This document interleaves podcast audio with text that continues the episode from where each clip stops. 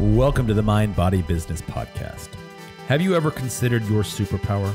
If you had one gift to leave with humanity, what would that be? We believe that everyone possesses a superpower. This is your value proposition, your je ne sais quoi to help make a tangible difference in the world. Each week, our show explores these superpowers with tantalizing thought seeds germinating only from the power of collective thought.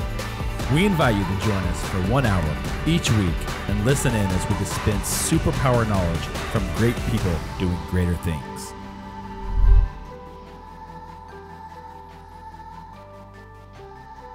Welcome back, everybody. This is our second podcast we've recorded today. The first one was fantastic, and we're going to shift directions a little bit today. Today's podcast, we have Daniel Mangina on, and I love Daniel's story. I had the opportunity to speak to him a few months back. When we first met, and he's doing some inspiring things. He's relocated to another country. He's originally from the UK, relocated to Mexico with his wife, where he now lives there with her. I believe they have one child down in Mexico.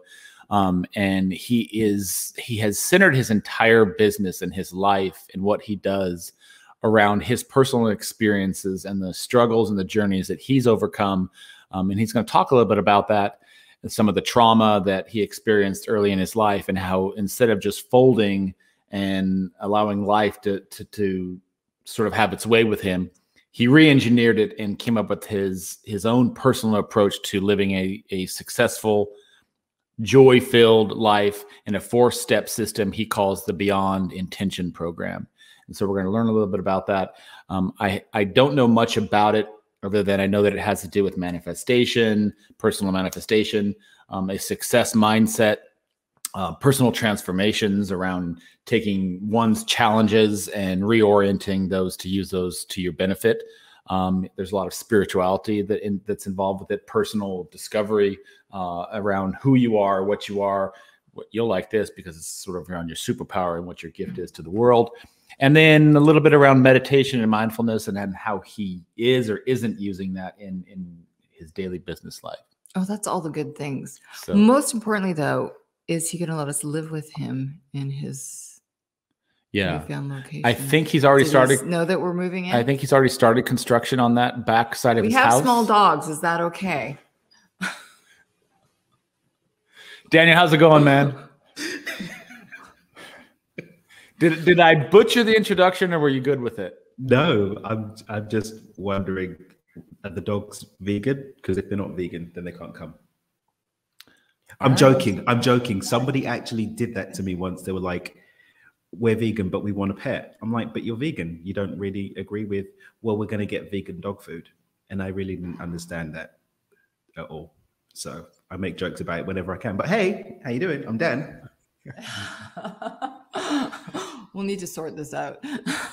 So I was trying to tell Lisa where you were. Like, I couldn't remember. It was on the western side, if I recall. No, right? I'm Cabo. We're Cabo. Yeah, down in Baja.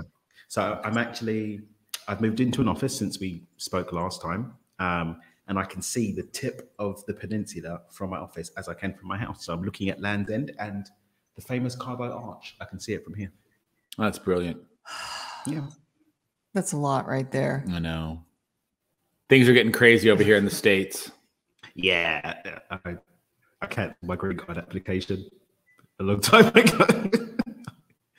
I canceled it.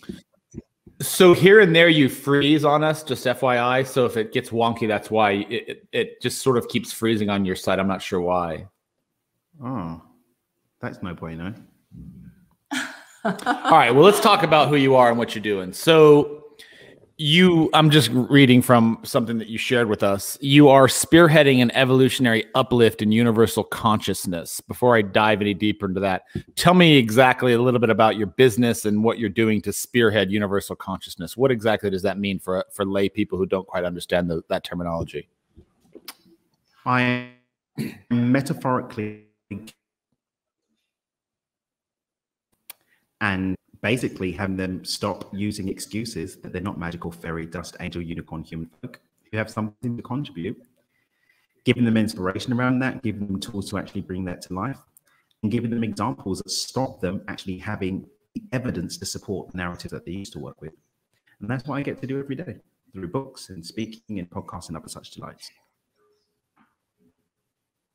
He keeps breaking up. Daniel, we only heard like 3 words that you just said.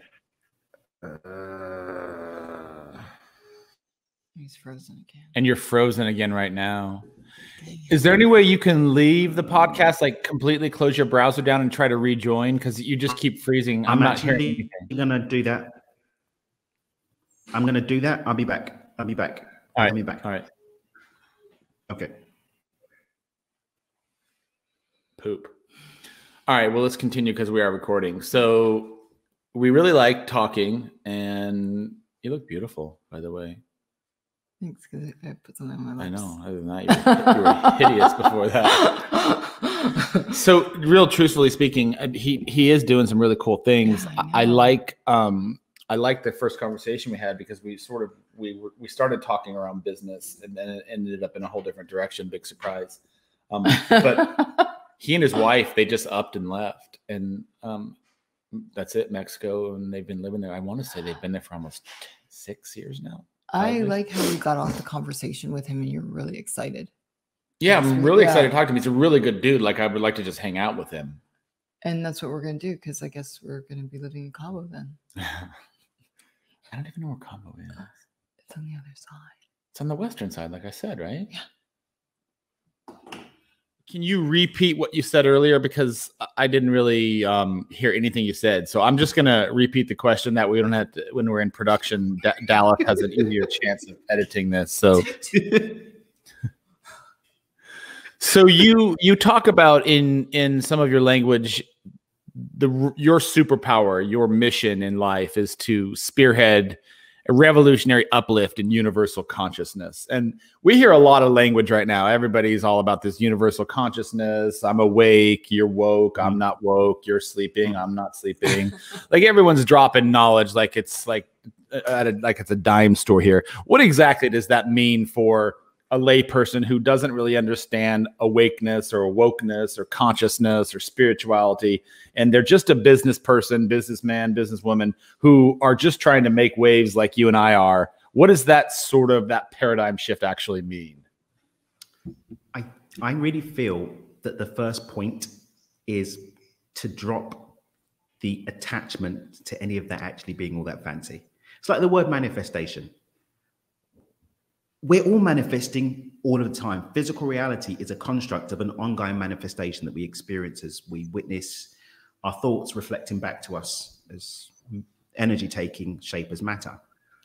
Consciousness, what is it? It's the collective strands of consciousness that are actually coming together to create reality. All of us have a consciousness, and when those come together, we've got collective consciousness. It's basically taking the non-physical aspect of all of us and looking at it as a whole. People are selling really great courses on Instagram that say that there's more to it than that. But all that we're saying is the true part of who we are, looking at that as a whole and how every single one of us has a contribution to that whole. And that's what I call universal consciousness. So where does the idea of competition and collaboration fit into that paradigm? Competition, I think, when done healthily, is just an expression of what happens in nature. For me, I always love to go back to nature, right? That's what naturally, it's what naturally occurs.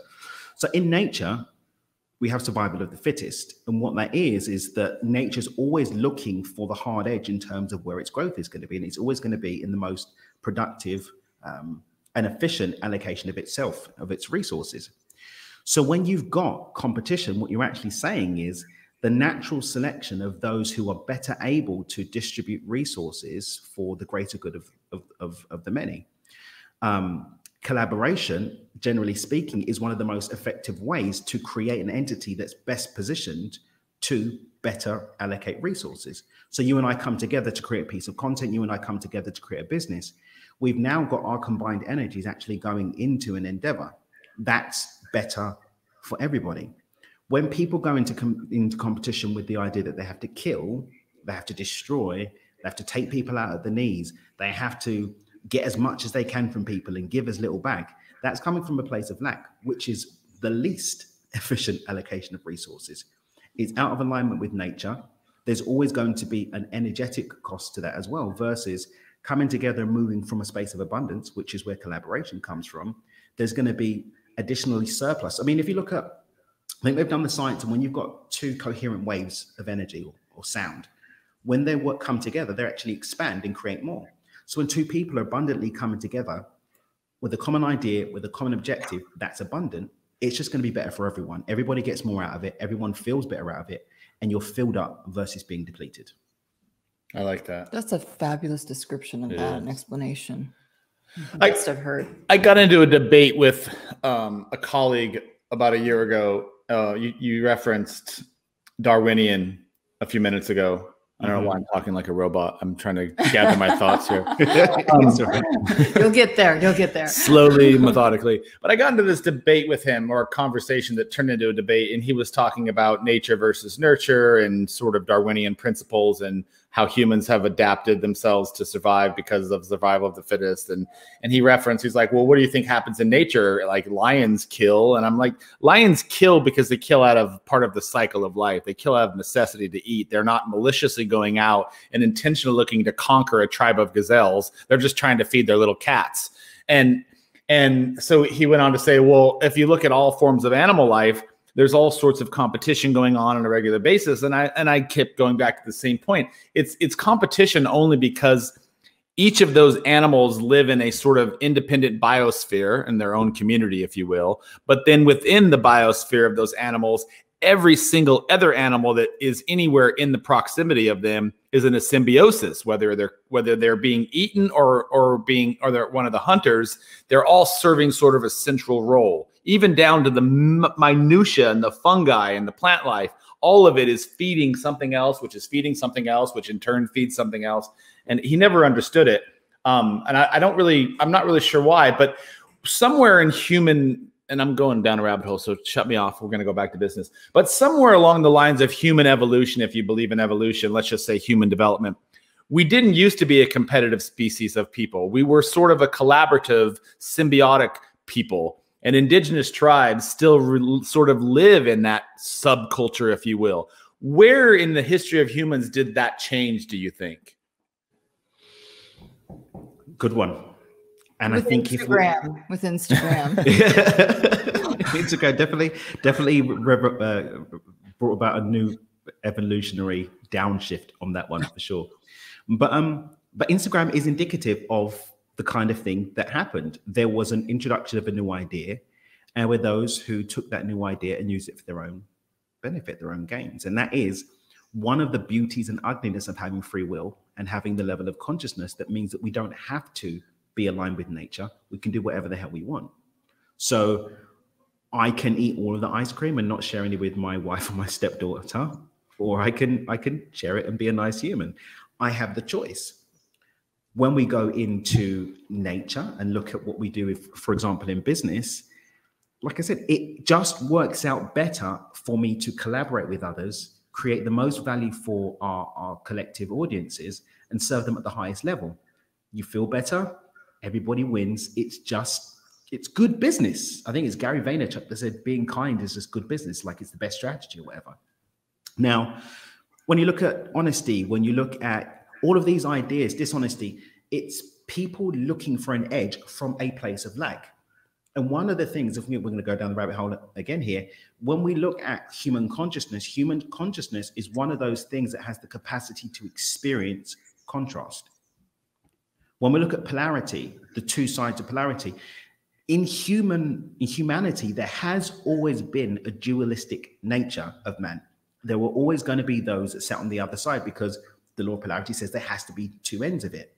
What I think we're seeing now, for example, is that one narrative is being pushed as more successful, and therefore people are following that narrative in order to try and get ahead. When you look at what's happening in the collective consciousness, like for example, right now, the collective idea of fear, that collective agreement of fear is being pumped and prodded and pushed at people, and it's polluting their consciousness so that they're actually sitting on that disempowering, negative, lack-based side of things. And now we've become a fringe people sitting on the abundant side. I like what you started off with. You said people looking for an edge are coming at it from a place of lack. Mm-hmm. It's a really strong statement. And the whole duality. So I mean, let's just see if I can expound on that in my own head.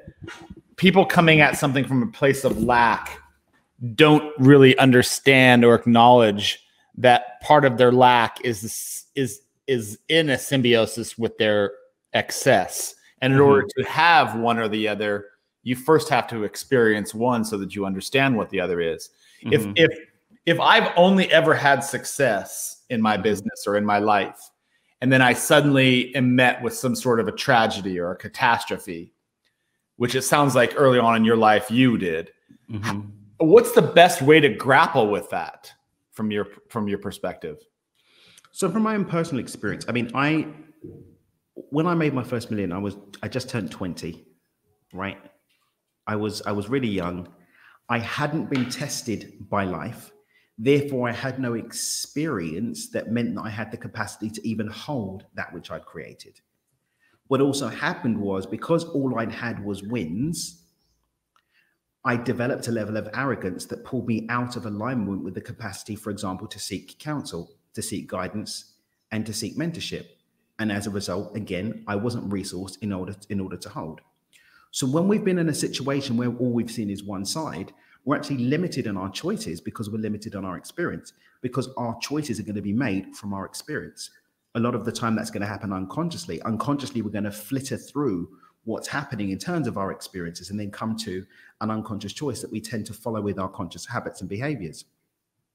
So if someone's in a situation where their unconscious habits and behaviors, their unconscious choices are only one-sided, then unfortunately for that person, without something coming in to disrupt that, the subconscious law of momentum says that they're going to continue on that path. So if someone's only had positive experiences and they get hit with a challenge, they don't have the resources to go and deal with it. It's like someone walking into the gym for the first day and trying to lift 500 pounds. You haven't been working out. You're going to break something, or you're going to fall over, or you're just not going to be able to move it. Versus someone who's had micro things. They've had warm up. They might not be able to do 500, but they might be able to get 100 up and ask for some help on the rest of it. Whereas someone who hasn't been tested at all is just going to be sort of running around completely unaware of the fact that support is actually one of the most powerful things that we can actually have. It blesses us, and it also blesses the people that get the chance to support us too. I like that perspective. Have you been to the gym lately? Not since Friday. And I do not try to lift 500 pounds. But do you think that people really have free will? I do believe that we have free will, but I believe that free will is mixed in with programming and collective agreements that sometimes are so strong, and we have such little experience with actually challenging those collective agreements that we fall into programs and have the illusion that we don't. Lisa and I were watching a show on Netflix. We don't watch a lot of TV, but occasionally we get scooped into something. And it was a show called Dark. I knew you were going to bring that up. It's the only one we watched. Have you ever heard of this show? Is it German? Yes. Yeah. I watched a little bit and it just looked a bit dark, and I didn't really want to watch it before bed. Well, it is called Dark, so I'm glad you picked up on that. Actually, I was like, I don't know if I want to watch this. I called my son. I'm like, is this going to get like scary? It's not scary, but it is a bit dark. But for more than anything else, because it's in German, it's obviously captioned, right? Mm-hmm. I actually, for years, have been, when I do watch TV, I actually put the captions on, even if it's in English, because I don't generally watch a lot of TV. But I find that when you actually are forced to read the language on the prompter, that you're able to sort of, or at least me, maybe I'm dyslexic, I'm able to process the language a little bit deeper for me when I actually read it, as opposed to, maybe that has something to do with why I read books instead of just like on a Kindle or something. Anyway, the show in of itself is really deep, and it centers around the context of time and free will and chaos theory and sort of in that space. But there's a couple of lines that are constantly dropped throughout the series. And we haven't finished watching it. We're early in like season 2, I think. But the thought centers around that there is no such thing as free will. There are events, and there are impeding events and competing events that get in the way of the final outcome. But regardless, the final outcome will always happen because it was already prescribed. And there's a bunch of things that interfere with the path that it takes. It's not a linear line, but no matter what, the outcome is always the same. I have a really hard time believing that, because basically that says no matter what I do, my label has already been written, and that's what I'm going to do and become regardless. Thoughts on this? So we're going to go down the rabbit hole again and talk about what a surprise consciousness. But consciousness exists on several different levels, all the way back up to unification with source. Right? So we've got source that is unified and whole. And then as we get more dense, the consciousness starts to spread out and start to see itself from different perspectives. But we always have the capacity to connect with those deeper levels of consciousness. Now, the thing is that sometimes, for whatever reason, and I've witnessed this in my work and I've witnessed this in my teachers and just over my journey over the last 20 years, sometimes a choice about what we are adventuring on in our meat suits that we call human form is made at a level of consciousness, that's sometimes further out of reach than we would normally engage with in our day-to-day lives. So for example, I love it when, can I semi-curse? I'm not going to say a really bad word. You can fully curse. Okay. So sometimes people bitch about, oh, this is my soul contract. This is my soul contract. Yeah, but soul contracts can be accessed, rewritten, broken, and remade. And I love when people are like, well, this is my soul's journey, so I'm just going to follow through with like my soul's journey. And I always come back to, well, at the end of the day, if the soul was an infallible or knowing thing, then it wouldn't need to have an experience in your meat suit. So therefore, going out on this recon mission that we are in human form, hanging out in three-dimensional reality, we actually have a contribution to make back to whatever mission we set for ourselves, even at a soul level, because we've taken on new information. So wait, go back again, repeat that again. So let's say, for example, you know, we're hanging out in wherever the souls hang out before they take the leap into human form, if this is what you're into, right? Yeah. And someone says, oh, you know, I want to have this thing with you, or we're going to be lovers, or we're going to be enemies, or I'm going to have this journey. But we've said it from that point of not actually knowing what's going to happen. It's from an imperfect place. It's not infallible, because if it was infallible and all-knowing, it wouldn't have to have the experience, because the experience would be known at that level of consciousness already. So people that manifest in human form and go off on this adventure, and then they say, well, I can't divert from my original plan, because my soul knows everything and it told me this is what I'm going to do. Even though we may take on new data that actually indicates that maybe the mission can change, the mission was flawed, or maybe there's something else to do instead. So even that level of consciousness can be connected with, I know, because it's one of the things that I do, right? You can go into your Akashic Records or whatever. When people like to talk about, oh, this happened in my past life, this is why I behave this way. Okay, cool. Well, then do a past life regression and heal that experience and stop being led by it. Oh, this is my destiny. For there to be a destiny, then there can't be infinite possibility. And given that that's been demonstrated, at least on some level, to be the highest probability of what the universe actually is built on, then how can we say that this is the only way that something can or must happen? So for me, every single level of consciousness can be accessed. Some of it requires more work, more training, more learning, and different types of resources, but they can all be accessed. And so the narrative that I'm tied to a narrative that was scripted at another level of consciousness, for me, is bullshit. So basically the sky's the limit is what you're saying. Well, otherwise we don't have infinite possibility. Yeah. Go ahead. You go. No, I can ask this later. Go ahead. So infinite possibility. I know this is supposed to be a business conversation, but because there's so much. Well, it's funny because, you know, people make fun of me sometimes because I always like to take this to a different level of a conversation. But what I think some people don't quite understand, at least this is my perspective, is that at the crux of everything we do, whether it's playing football, mm-hmm. or running a business or raising mm-hmm. children, there's a level of sort of cosmic, karmic infiniteness that is at the crux of everything we do. So mm-hmm. it's not, we're not just doing business. We're trying to create a better life for ourselves. And by creating a better life for ourselves, we're having a positive impact on those around us. By having a positive impact on those around us, we're changing the way they might view the world. By the way mm-hmm. they change the world, they're having a cascade effect. And so mm-hmm. I always get in these conversations with people that don't believe in spirituality. They only believe in a religious God, if you will. And mm-hmm. and they think like that there's just this one way to think about something. And it, for me, that feels really small-minded and conditional. And so mm-hmm. I always go back to the fact of these, and I'm getting somewhere with this, these infinite possibilities and the esoteric pieces and the spirituality and the manifestations, they're all just sort of tools that we have been given mm-hmm. as humans by whomever gave us these tools, right?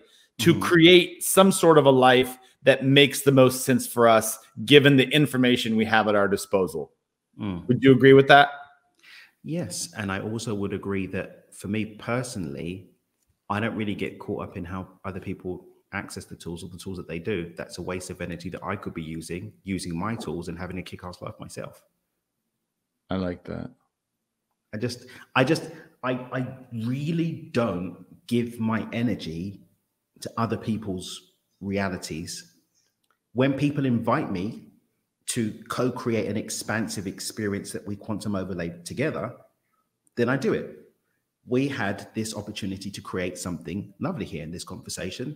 When we spoke last time, I felt filled up. So that's a hell yes from me. I'm going to come to do that again.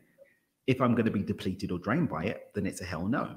I'm just not going to do it. Someone wants to have an argument with me about the way the universe works or what's right or what's wrong. I say, okay, you're right. Why? Because infinite possibility means that the lens through which they're seeing their reality, that's true for them. It may not be for me, but they're entitled to their layer of reality as long as it doesn't infringe on mine and the ones of those for whom I have a responsibility, like my 3-month-old son, my 5-year-old stepdaughter, my nephews and nieces, who aren't yet at a space where they've got the analytical function to do that for themselves. So other than that, I let people sort of get on with it. You want to be a misogynist? You want to be racist? You want to be a twat in any way, shape or form? Have at it. If it starts to come over here, then I'm going to defend our bubble of space. But as far as other people being allowed to do what they want to do, then I leave them to it, really.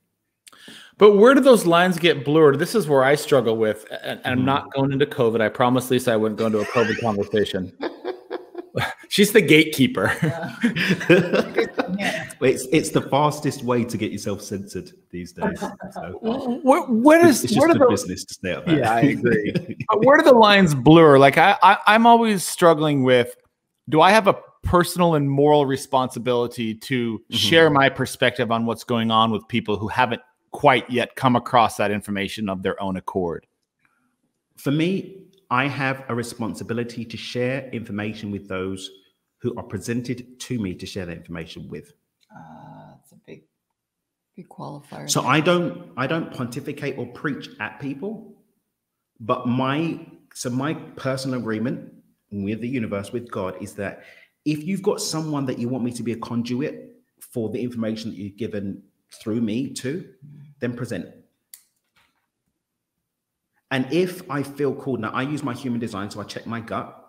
If it's a hell yes in my gut, or there's an opening that's created, then I follow that breadcrumb. And if there's not, then I say, I'm really sorry to hear that, or how interesting, or okay, thanks for sharing that. And I don't get into it. I don't get into it.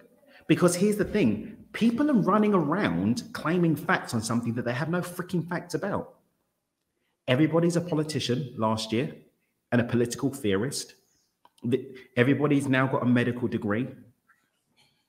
Everybody's a freaking guru. Everyone's a shaman. My mate's visiting us at the moment, and he's actually a shaman. He actually went out to the jungles of Peru and actually spent time learning to be a shaman.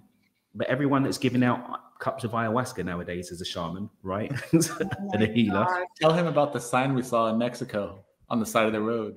It was like a gas station, basically, and they were advertising coming in for a cup of ayahuasca. Oh, I really? Remember that. I just remember being in Sedona and everybody was a Reiki master and everybody. And I'm just like, we're the only, you've, it's like you've heard our conversations. Yeah. Because I did. Daniel, we were driving on our motor scooter down. We were in Tulum recently.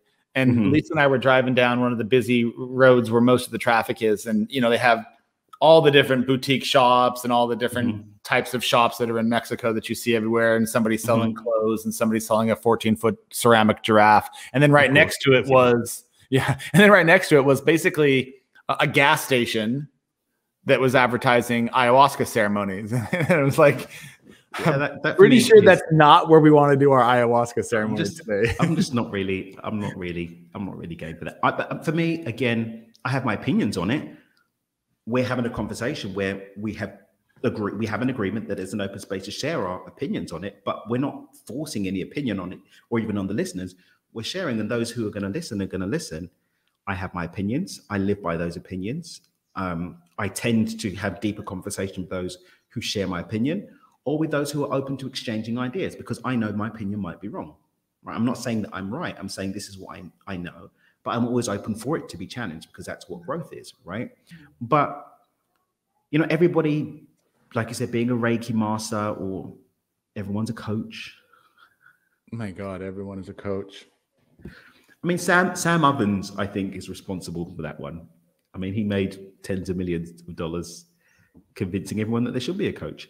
And some people who had the innate gift actually came forward and shared that gift with others, and other people are chasing a dream that may not yet be, from my personal experience, you know, firsthand witnessing. But I don't really, I think it's just a bit ridiculous, I think. But, I love your mindset on this, though, to be a conduit when it's available for you, and trusting in your gut. Like, honestly, that would solve so much friction, so much, you know, it becomes Bible bashing.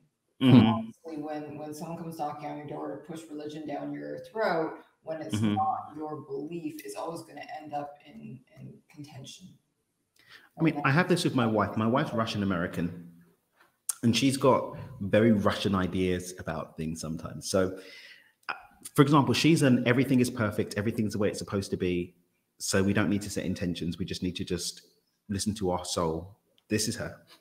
Like, and I'm like Mr. Intention. I'm like, yeah, that's great, but, you know, energy is awaiting instruction to take physical matter, and that's happening consciously or unconsciously. And if the soul is riding on a mix with an unconscious program that's not so groovy, there may be something not so bueno. But we have created a space where we enjoy actually butting heads in a playful way around those ideas.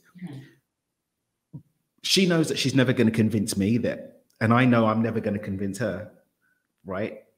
But we've got a fun space where we enjoy those. Whereas, like, even sometimes when I'm doing my work and having a workshop, or even once it's happened on a retreat, someone comes in with an idea counter to what people have actually spent money coming to learn from me, and they want to change the narrative of the space to fit their belief for whatever reason or intention that's the case. And for me, that's just a bit ridiculous. You spent money, you spent thousands of dollars to come and hang out in a space that's prescribed to be on a certain ethos, a certain idea, a certain ideology. And instead of coming and contributing to that space, not because I'm saying, oh, I'm the guru and I know everything. I'm always open to learning from the people that come into the space. But coming into a space and coming to force your ideas on people and say, no, you're wrong and I'm right, I think it's just a bit ridiculous. Did you and your wife come about that space that you called it, that fun space where you bring your two energies, your competing energies together? Was that something you consciously created, or was that it just kind of happened by accident? It happened by accident. I mean, I went into like a whirlwind. Like, we met and got married in like 7 months. It was like, hey, okay, you're my soulmate, let's do it. And then afterwards, as you get to actually know the person that you've actually got married to, it's like, oh, we don't agree on that, do we? No, we don't. Oh, okay. This is going to be fun.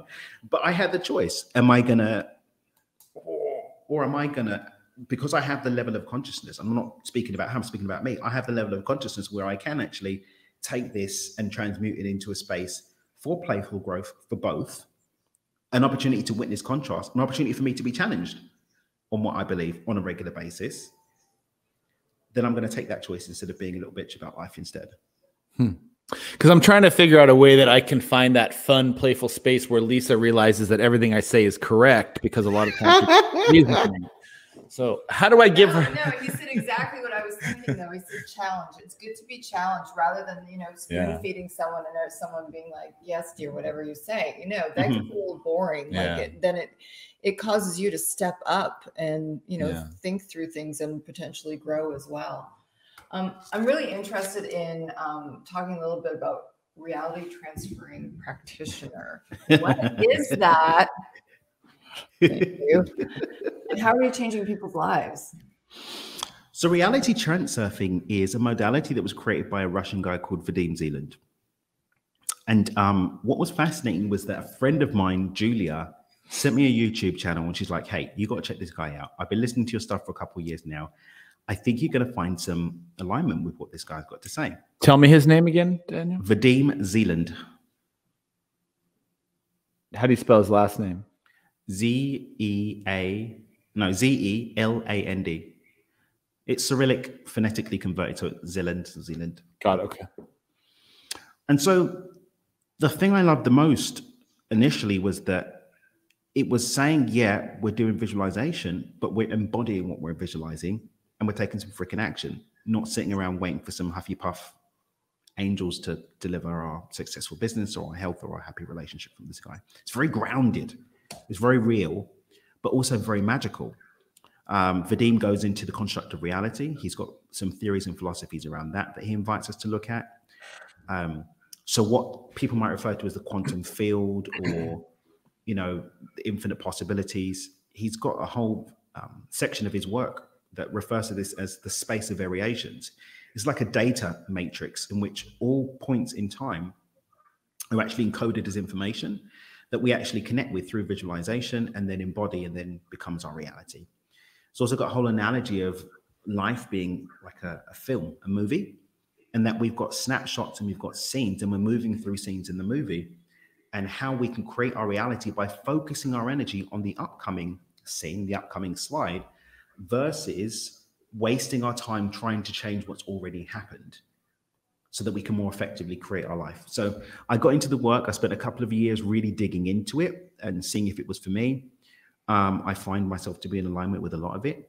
I went and got myself certified as an instructor just so that I could speak on it. I like to respect people's work. I'm not going to speak about somebody's work unless I've, you know, I've gone in and actually got the paperwork to say that I'm actually legit to do so. And I integrate it very much into my work now. I specialize in one particular area of his work. I do some group coaching around it. I do a study group for the community as well as just an act of service.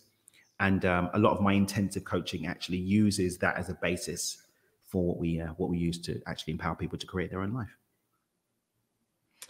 So a little bit about this living your purposeful life that you talk about. When you work one-on-one directly with the client, how much work is done?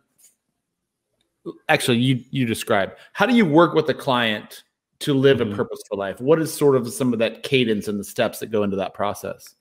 The first thing that we do is shut down this bullshit idea that there is one singular soul and all important purpose for your life.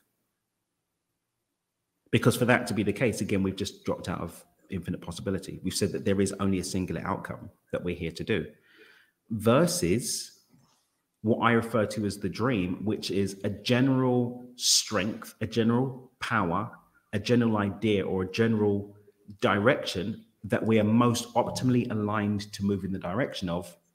And then purpose becomes the embodiment of that, which gets taken against juxtaposition with what we take on as new information. So as I get new ideas, new information, new learning, new opportunities, new insights, I can actually frame what my purpose is going to be against that backdrop, always honoring what I'm called to from here, from the heart, from the soul, internally. But I'm not being tied to, oh, this is the only thing I can do. I ask myself these two questions, and I invite my clients to do this. Based on what I have right now, what feels good and does no harm? What lights me up and doesn't pull or bash or detract from the lives of others. And we follow those breadcrumbs, continuing to expand, continuing to honor the laws of the universe, and seeing where the hell that takes us. Because for me, life's an adventure to be lived and experienced. Why get caught up in these idea, the idea that there's only one way to do it? We're just cutting ourselves off from all the fun, I think.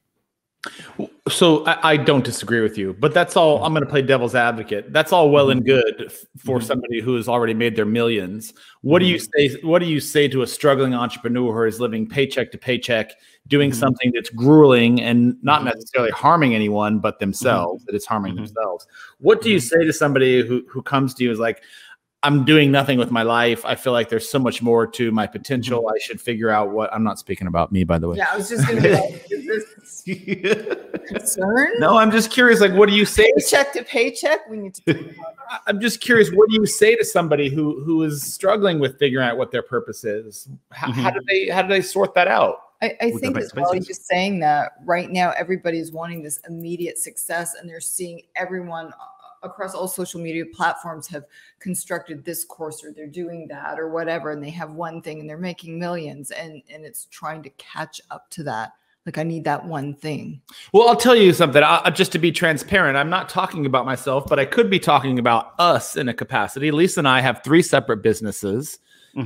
Both of them are around the content creation, photography. We work with a lot of clients. Just trying to get free coaching right now. No, I'm just curious. And then we have a third business that, you know, that helps other businesses with content and branding and social media. And then we have this podcast. And truthfully speaking, I consider myself relatively talented, but I'm all over the place. And I know a lot of people just like me. And to add to Lisa's point, you know, I know some people who are working 9-to-5 jobs who absolutely fucking hate their life. And I was with a couple of them a few weeks ago. They invited me to come down to play softball with them. And the entire conversation was centered around how they didn't want to leave the ballpark because they A, would have to go home to their wives, which none of them wanted to do, which I don't quite understand. B, they had work that they hadn't done and they had to get ready because it was Sunday and they didn't want to go back because they didn't want their weekend to end. And I'm just thinking, I'm leaving, guys. I'm going to go meet Lisa. And they're like, you actually want to hang out with Lisa? I'm like, fuck yeah, I want to hang out with Lisa.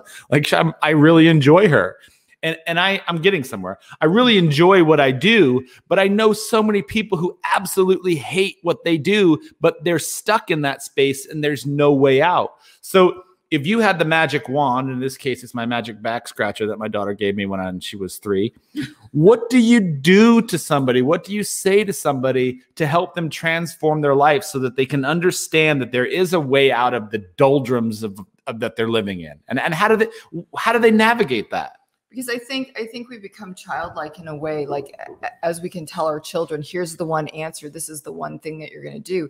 And sometimes as an adult, we want that easy medicine, you know, just feed it to us and we'll do that, as opposed to having that freedom of what you're saying. You know, you're expanding somebody's life and expanding their opportunities and their purpose. So teach us.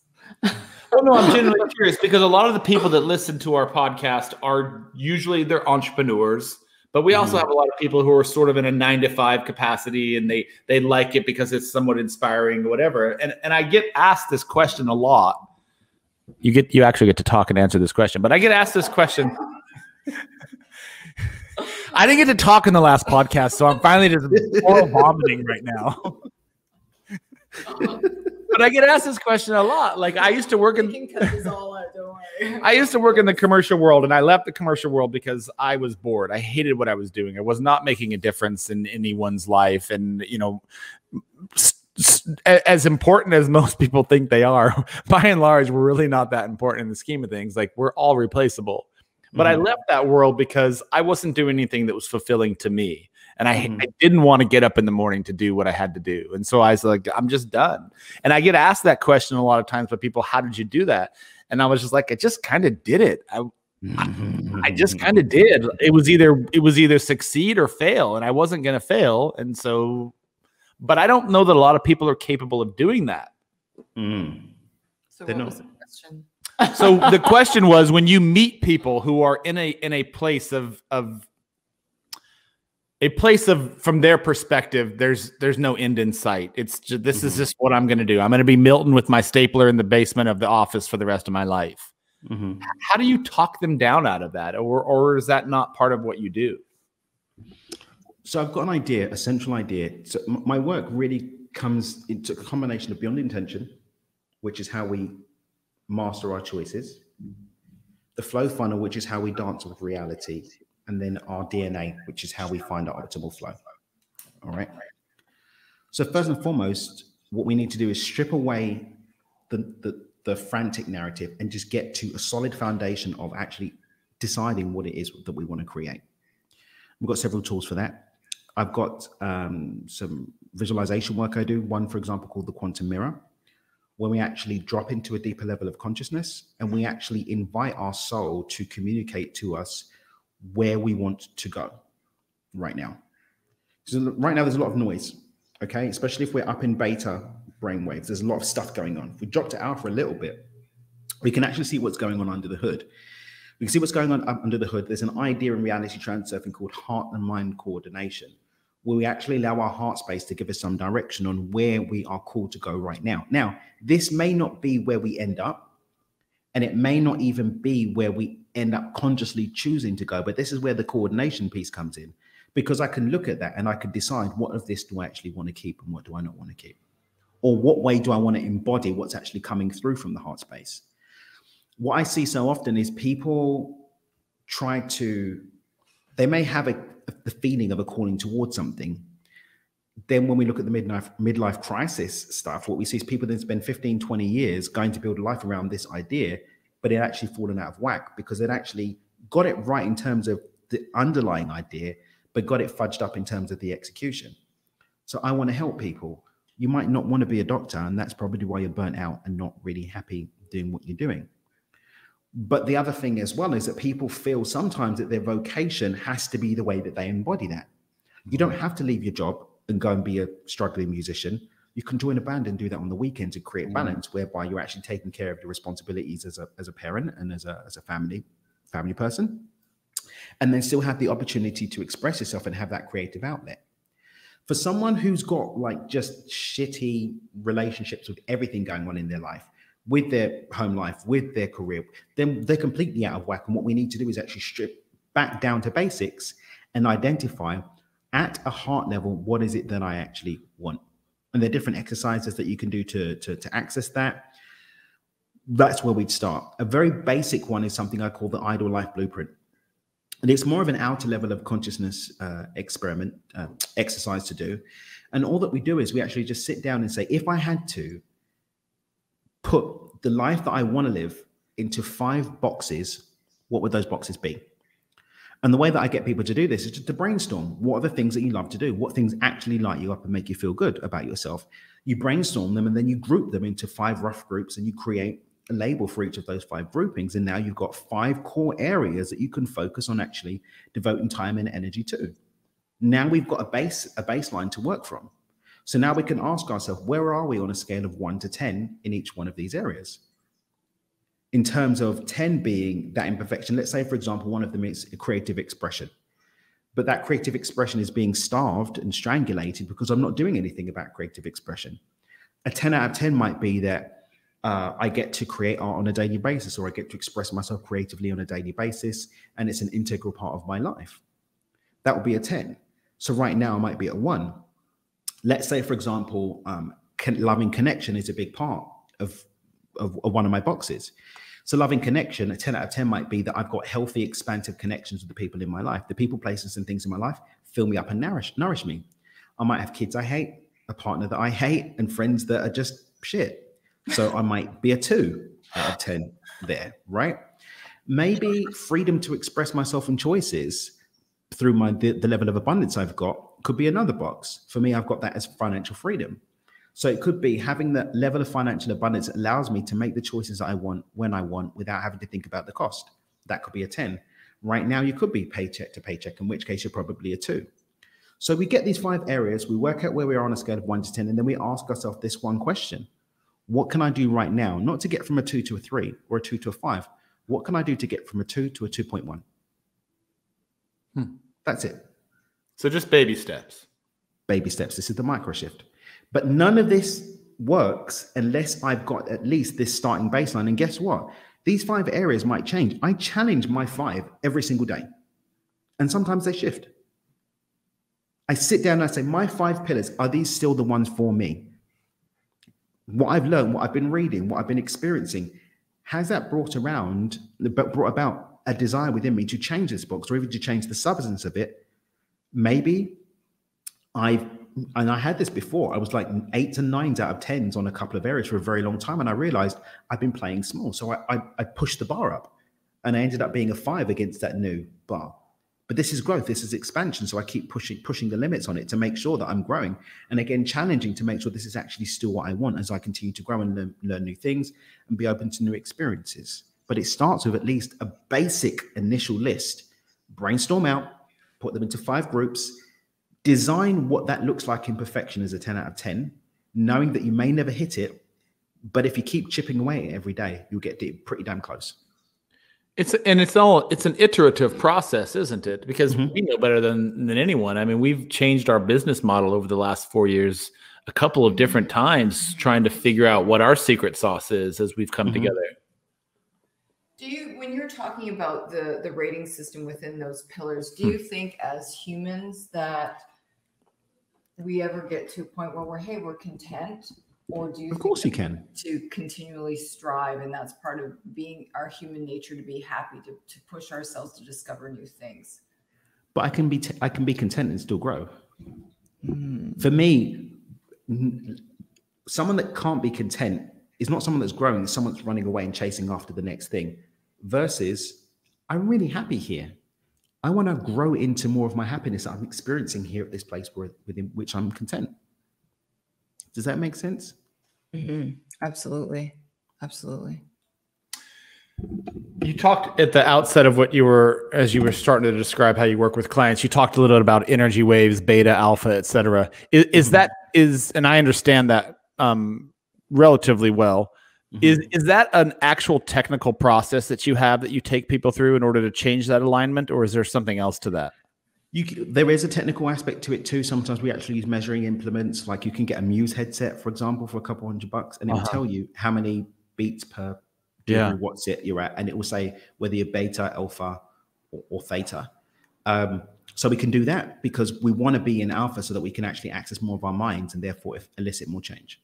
But I guess, I'm sorry, I may have not asked the question properly. How are you actively changing that paradigm or that energy shift for people? Do you actually have a process that you take them through? I listen to binaural beats, for example, when I meditate. I do too. So how does one change their energy level? If I'm operating in beta, sort of a negative, almost a flatline sort of space, right? Am I correct on that? Outer consciousness, so like awake. I'm up, I'm here, like I'm alert. And then high beta is like fight or flight, like beta is where most people are at. We're just completely in our conscious mind, really, and we're not accessing all of ourselves. So by meditating, by doing binaural beats, by being outside in nature, by walking barefoot in the grass, like those sorts of things, those are actual real tactics that one can do to change their energy level. But in your process of teaching people to become better people, better humans, more purpose-driven, do you actually have a process to change those energy levels that you're taking them through? Yes, and it starts with stop trying to follow other people's processes and understand your own. And this is where the DNA aspect comes in to the work that I do. And people see, I see this in business all the time. And we joked around it earlier when we said, you know, everybody's saying that they're a coach or a consultant or a shaman. It's like, that might not be your jam, bro. Like, might not be where your zone of genius is. We all have a place that we're going to find the most flow. And that's going to be a combination of what we carry over from other lifetimes, what we carry over in our DNA. For example, we've got trauma can get passed on in the DNA, what we've experienced as children when our unconscious patterns and programs were being built out, what we experience going into puberty and engaging with reality in a different perspective. All of these things impact where we're going to have the most effect. Some people aren't going to get that groove doing a meditation. They're not going to do it. But walking barefoot on the beach, they're going to drop in and get it like a motherfucker, right? Some people are going to get it going for a run. Not me. But those people are out there, right? So everybody's got their own way. And it's developing a deep enough relationship with yourself to actually know what the hell that is, instead of chasing after what the latest Instagram influencer from Tulum doing their ayahuasca tea stop business is telling you to pay $9.97 for their Instagram program to learn the secrets of the universe. Like, it's bullshit. Get to know your fucking self, man. I love that. That can be scary, though. Of course it is. Because then we can't blame the course that we bought on the internet that didn't work. You have to take responsibility. What is that? Everybody's ready for that. What is that about that? When you say that, what does that mean to you, that that's scary? What do you mean by that? I understand it, but what does that mean to you? Well, I think, you know, some people are afraid to take that responsibility and take that first step and risk, you know, it may not work out or it may work out. So I'm just going to sit back here and be like semi-comfortable. Mm-hmm. And that might be what they do this turn around the sun. Mm-hmm. And for me, it's a lamb. I had this all the time, right? And like my higher priced stuff, it's always funny when I see it in my higher priced stuff, right? You know, someone comes and pays tens of thousands of dollars to come and hang out with you and get change, and they hit an edge, and you offer them the opportunity to be supported through that edge, and they want to stay where they are.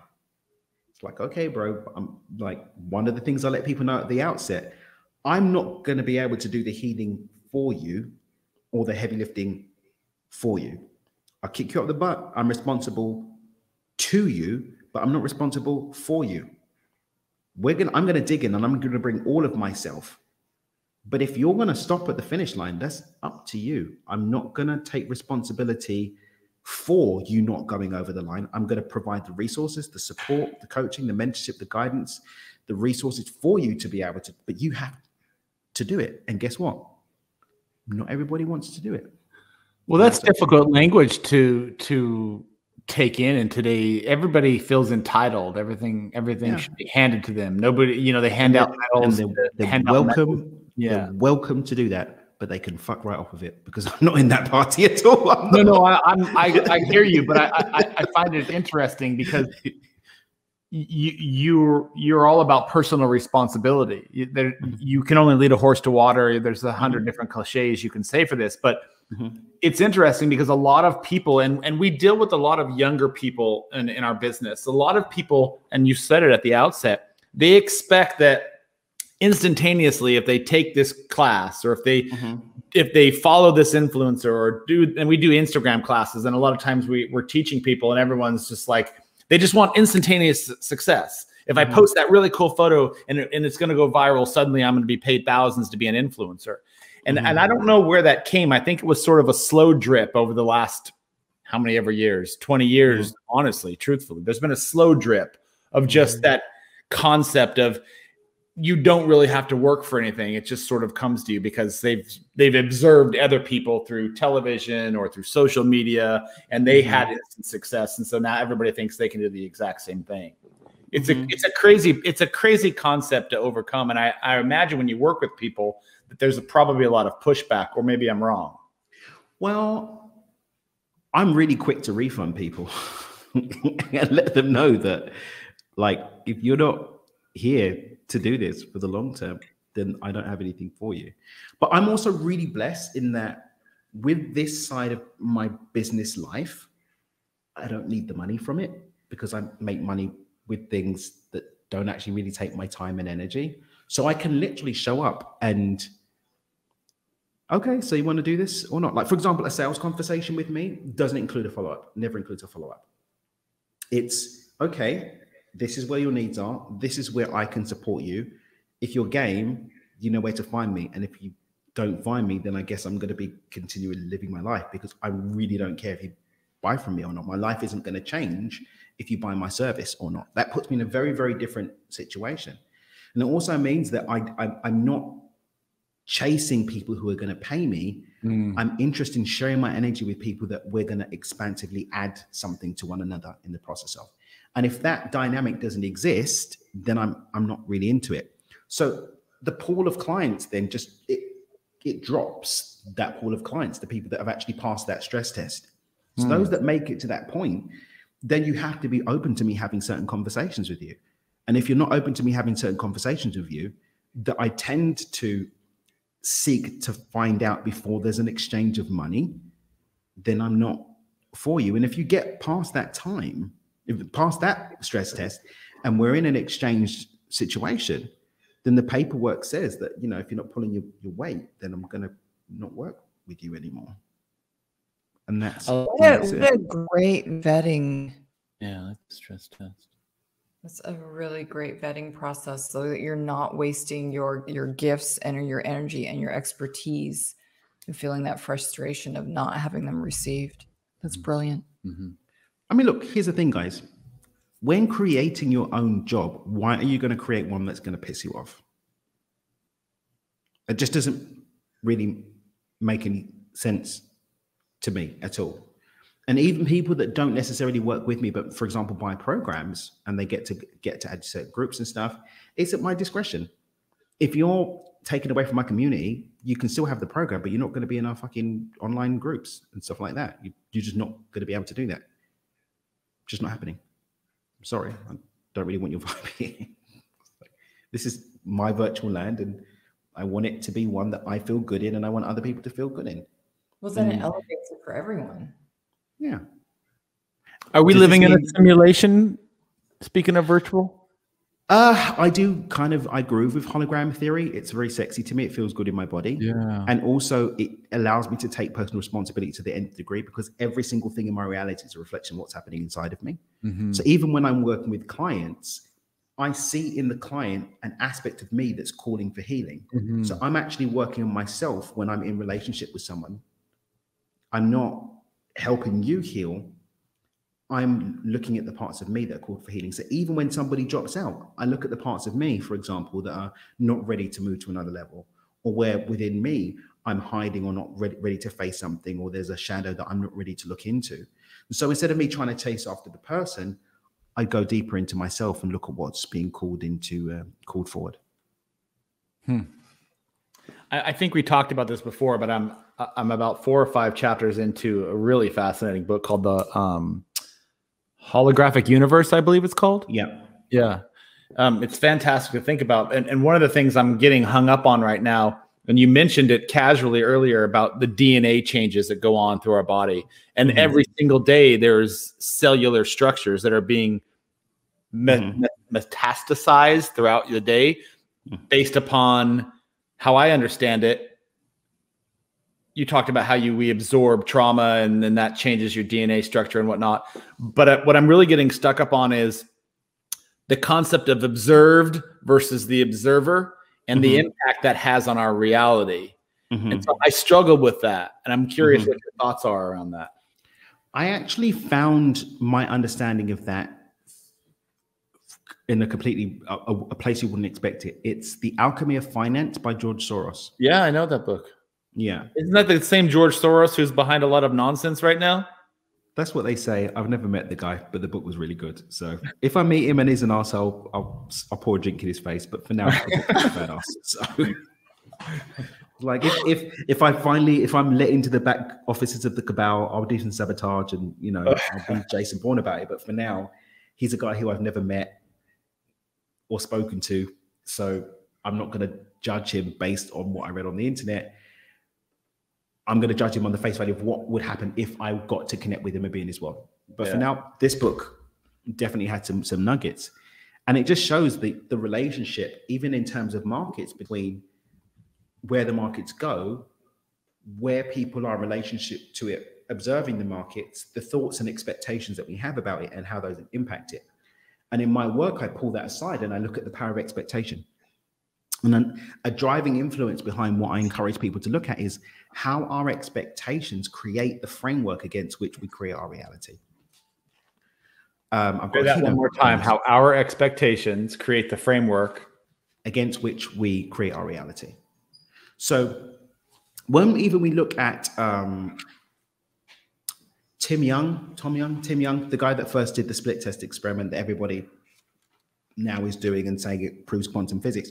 But there is something around it that we can't deny. And that's that when the observer stepped out of the room, we had randomized results versus the observer in the room seeing what you would naturally expect. And for me, that comes to collective agreements of expectation and how we just naturally follow these collective agreements without challenging them, almost sort of dozing along in life and not recognizing that we do have some capacity, again, on some level of consciousness, to impact where our expectation leads in terms of results. When we step into the nth degree of what that expectation can do, we actually see that by driving our expectations more consciously, intentionally, we can shift the landscape against which our choices and our opportunities are actually popping up. Do we have control over other people? I don't believe so. But we do have the opportunity to set the landscape into which other people, places, and things can enter into our lives, the opportunities that result, and therefore the choices and behaviors that we can engage in order to elicit a particular response against that. But it all starts with, do I have a conscious relationship to expectation? Or is my expectation being led by collective agreements, old ideas, unconscious programming, and I'm just bimbling along thinking that I've got no other choice because this is what I've been told I am to expect to happen? Go ahead. No, go ahead. That's interesting that you said that. I could talk to you for hours.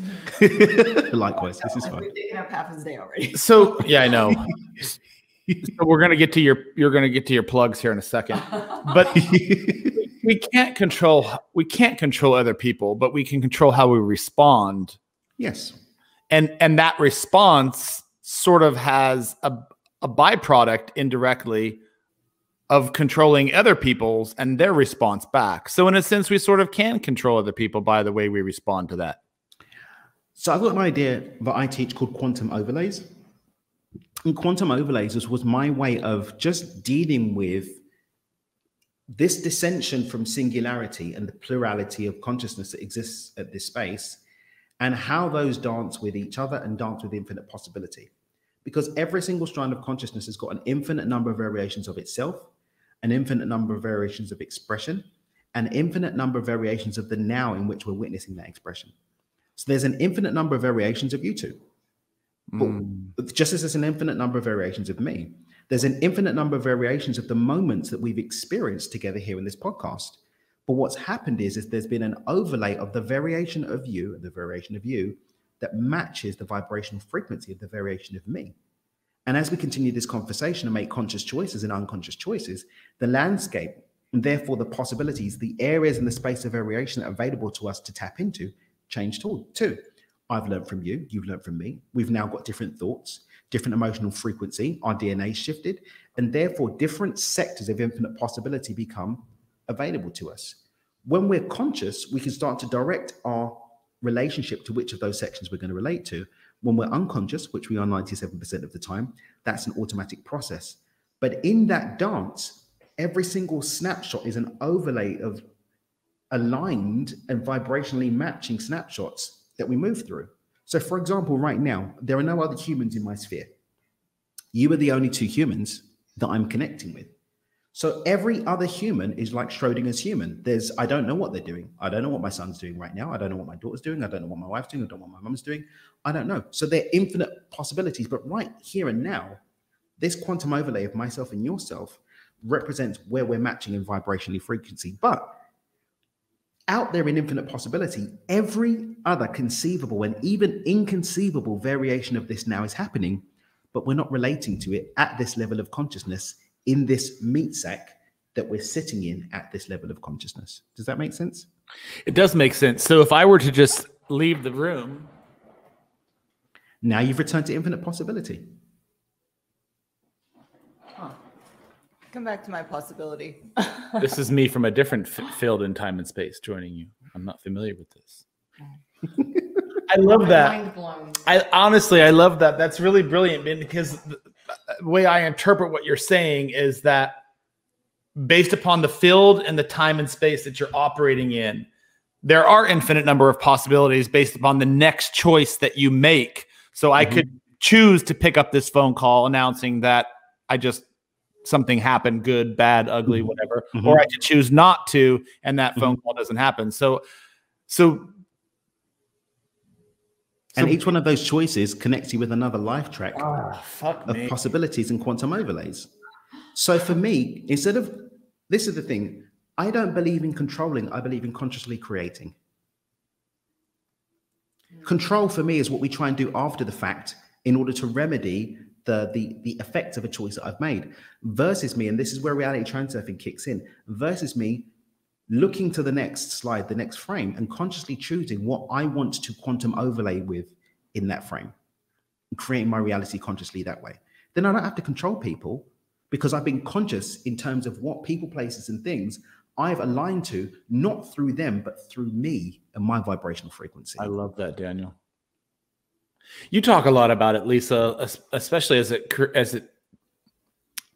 presents itself to you as a photographer, when you're creating content with people. You talk a lot about conscious content creation, because when you're out working with people, you're not just holding down a shutter button. You're actively directing, modifying, adjusting, changing people's personalities, changing people's context in which they're posing for you or working with you. And so you're consciously, actively involved in changing their sort of reality. It's sort of the same thing. So they're my marionettes, is what you're saying? They kind of are for a little bit. Okay. Well, my mind is blown as it was last time I spoke to you. But this works with everything. In a good way, in a very good way. Thank you. But this works even like with our business. We bring this to business, right? Am I a quantum overlay to the right clients? I can deliberately become a quantum overlay by being a magnetic attraction. And this is where the law of attraction comes in, by being a vibrational match. How? By being the best version of me that I can, by offering the most service, by consciously choosing to be in physical locations, digitally or virtually, that are actually going to enable me to be presented with more opportunities. By me making those choices, I'm actually creating ease of flow for those things to come to me with more grace and ease. Versus me sitting around watching my mind movie or looking at my vision board and saying, well, I did my picture and it got 1,000 likes. Why haven't I got clients now? Yeah. How can I show up as a vibrational match to the thing that I've said I want to create? And then what choices am I making in order to receive the physical benefits of that vibrational match that I've set in motion? See, these are questions I should be asking myself like every morning as part of your morning. This is what I do. Do that. This is what I do. And then you've got your direction for the day. Past that. And if we're doing it against your pillars, those 5 pillars that I spoke about earlier, it's like, okay, how am I feeling in relation to this? And what I like to do is focus on one at a time. I'll spend like a week just focusing on one pillar. How can I get another 1.1, another 0.1, another 0.1 or more, another 0.1 or more, and then switch to another one? But here's the great thing. Because of another idea I teach called Bleed Theory, there is no real separation between these pillars. They're all the same central idea that have got different hats on. So when I actually allow an uplift in one, I'm opening up to the possibility of an uplift in the others also, that I then compound by flipping through them in a cyclical fashion. So let me just ask you, this is just a standard question from the exponential, like your mind is just amazing. And thank you. From you starting this thought process and being a leader in this strategy, how long did it take you to develop to where you are that you felt like it changed your life and that you can share it with someone? Because these strategies and these thought processes and the positivity behind all of it is not just, hey, I came up with it overnight. Well, I've been at this game for about 20 years, and there's been a lot of fuck ups, a lot of pain, a lot of stress, a lot of getting it wrong, quote unquote, over that time. And that still happens, right? But it's a willingness to see it as a big adventure and to roll with life, to bring a jiu-jitsu thing into it. But okay, cool. This is what's happening now. Where can I expand? I aim to read a book a week. It's been a bit crazy because we've got a newborn, but I aim to read a book a week. I aim to have conversations that expand me. I curate my environment so that it's conducive for growth and expansion, and I do that ruthlessly. So it's an ongoing process, but it's one that I've been on since about the age of 16. I've been doing this for 20, 21 years. Brilliant. Daniel, this conversation is fantastic. I would love to stay in touch with you. 100%. We said we're going to do that anyway. Moving in with him, remember? I know. What's Rogers? So just to kind of recap and plug you, so this is Daniel Mangina, and you can find him on www.dreamwithdan.com. He's across social media, The Dreamer CEO on Twitter, The Dreamer CEO on Facebook, and I believe you're also The Dreamer CEO on Instagram, correct? Everywhere is Dreamer CEO, but Facebook, it was gone, so I'm The. So Clubhouse, Instagram, Twitter, and all the other things, I'm Dreamer CEO, but then Facebook, I'm The Dreamer CEO, and that's okay. It. Mm-hmm. So connect with you on Clubhouse too. Just let's do it. I have an idea I'd like to run by you of getting some of your thoughts seeded out to a larger audience that might benefit from it. So I'm going to have a conversation with you offline. All right, 100%. Daniel, it's been fantastic. Thank you. This has been cool. Thanks for this, guys. Really? And we manifested internet working again. That's right. What did you switch it? In the pudding, right there. Did you just? No, I just. That's all. No, I just shut down everything, and I just said, "Okay, am I being clean in my intention here? Like, what's going on? Am I grounded? Am I centered?" And I just took a couple of seconds just to recenter myself and realign, reset with my intention, and to really get into the vibe of everything going groovy. And then I signed back in again.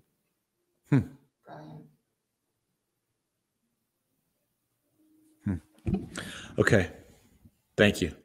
Thank you. Thank you. This has been fun. Pleasure. Talk to you soon. Definitely. Cheers, mate.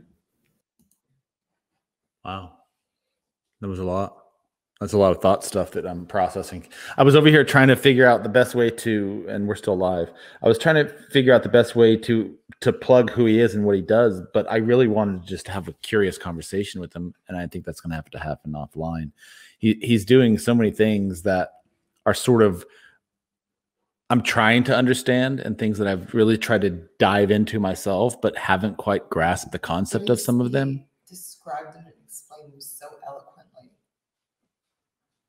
I wasn't talking about me, but I could have been talking about us and what we're trying to accomplish here. Well, I think we all have those crossroads where we're trying to figure out where's the end game in that, and he's kind of let it open up to there's an infinite amount of possibilities. Mm-hmm. You don't need to just do the one thing, mm-hmm. which I think a lot of people strap on that. This is what I am, and I'm going to be this. I'm going to endure to the end, and this is the only thing I'm going to do. Well, that's a legacy that we were taught early on, especially not our generation per se, but maybe my father's generation, your father's generation. It was woman. It's kind of funny because I listened to Alan Watts, and I listened to some of the older philosophers, and or like Napoleon Hill from. What's the name of the book? Napoleon Hill's book. Anyway, and if you listen to some of the podcasts that they've recorded, 50 years ago, the reference points are so completely misaligned from whom we are today. And the example was, as Alan Watts was like, if you want to become the best housewife that you can become, and you want to make sure that you can care for your husband and care and cook and make sure that the house is the most spectacularly clean house. You can do that if you will. I promise you it says that language. And if you want to, from a man, if you want to become the best salesman that you can become, because that's sort of, those are sort of the boxes that we were put in 50, 60 years ago.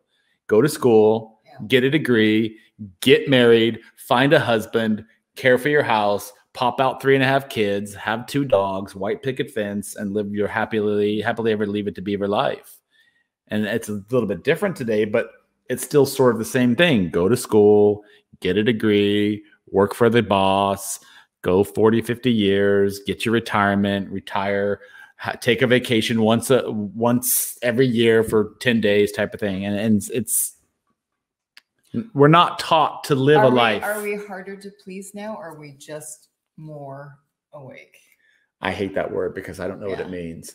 I think that the consciousness, he talked about collective consciousness. I think the collective consciousness of humans is changing. I believe that people are starting to realize that, I'm probably going to piss some people off, the idea of religion, Jesus in of itself, Buddha, whoever, whatever you want to call it, is really just a metaphor for how you can live your life and that all of us have within ourselves the ability, the godlike ability to do whatever it is we truly want to manifest. It's just a matter of, like Daniel was saying, you can't just put it on your vision board and be like, okay, and let's wait for it. You have to put in the work in order to create your best life. You may want to buy a property in Mexico, but you can't just put that on a vision board and be like, oh, I'm waiting for this property in Mexico. You have to do the necessary steps in order to buy that land in Mexico to move to Mexico, whether it's getting your business successful, connecting with other people, networking, joining a mastermind, like all that stuff. It doesn't just happen.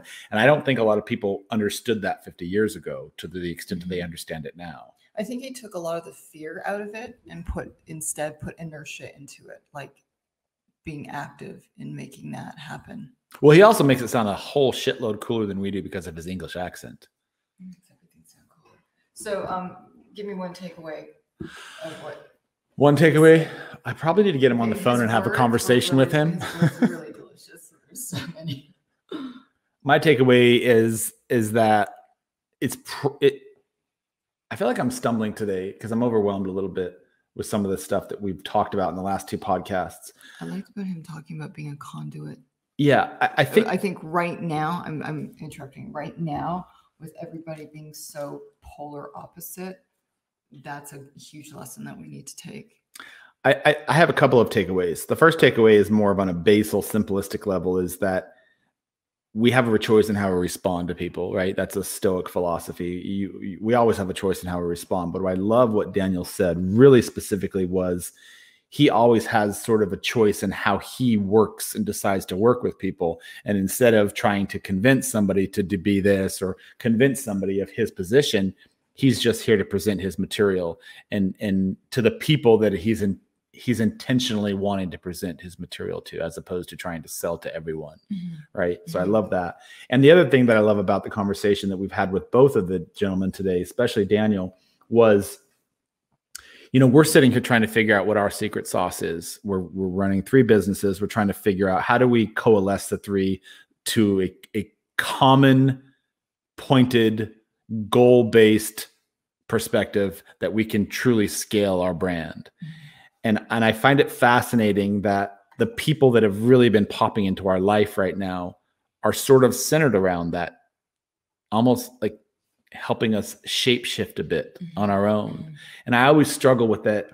Are they in our life? And I asked a little bit about the observed observer because I'm fascinated by this concept.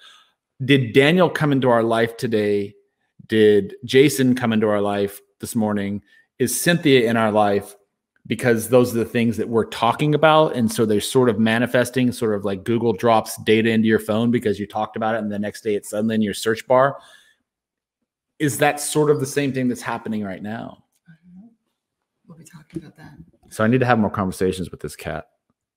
So Daniel, if you're still listening, you probably need to finalize that last phase of construction on your home so that we can get over there.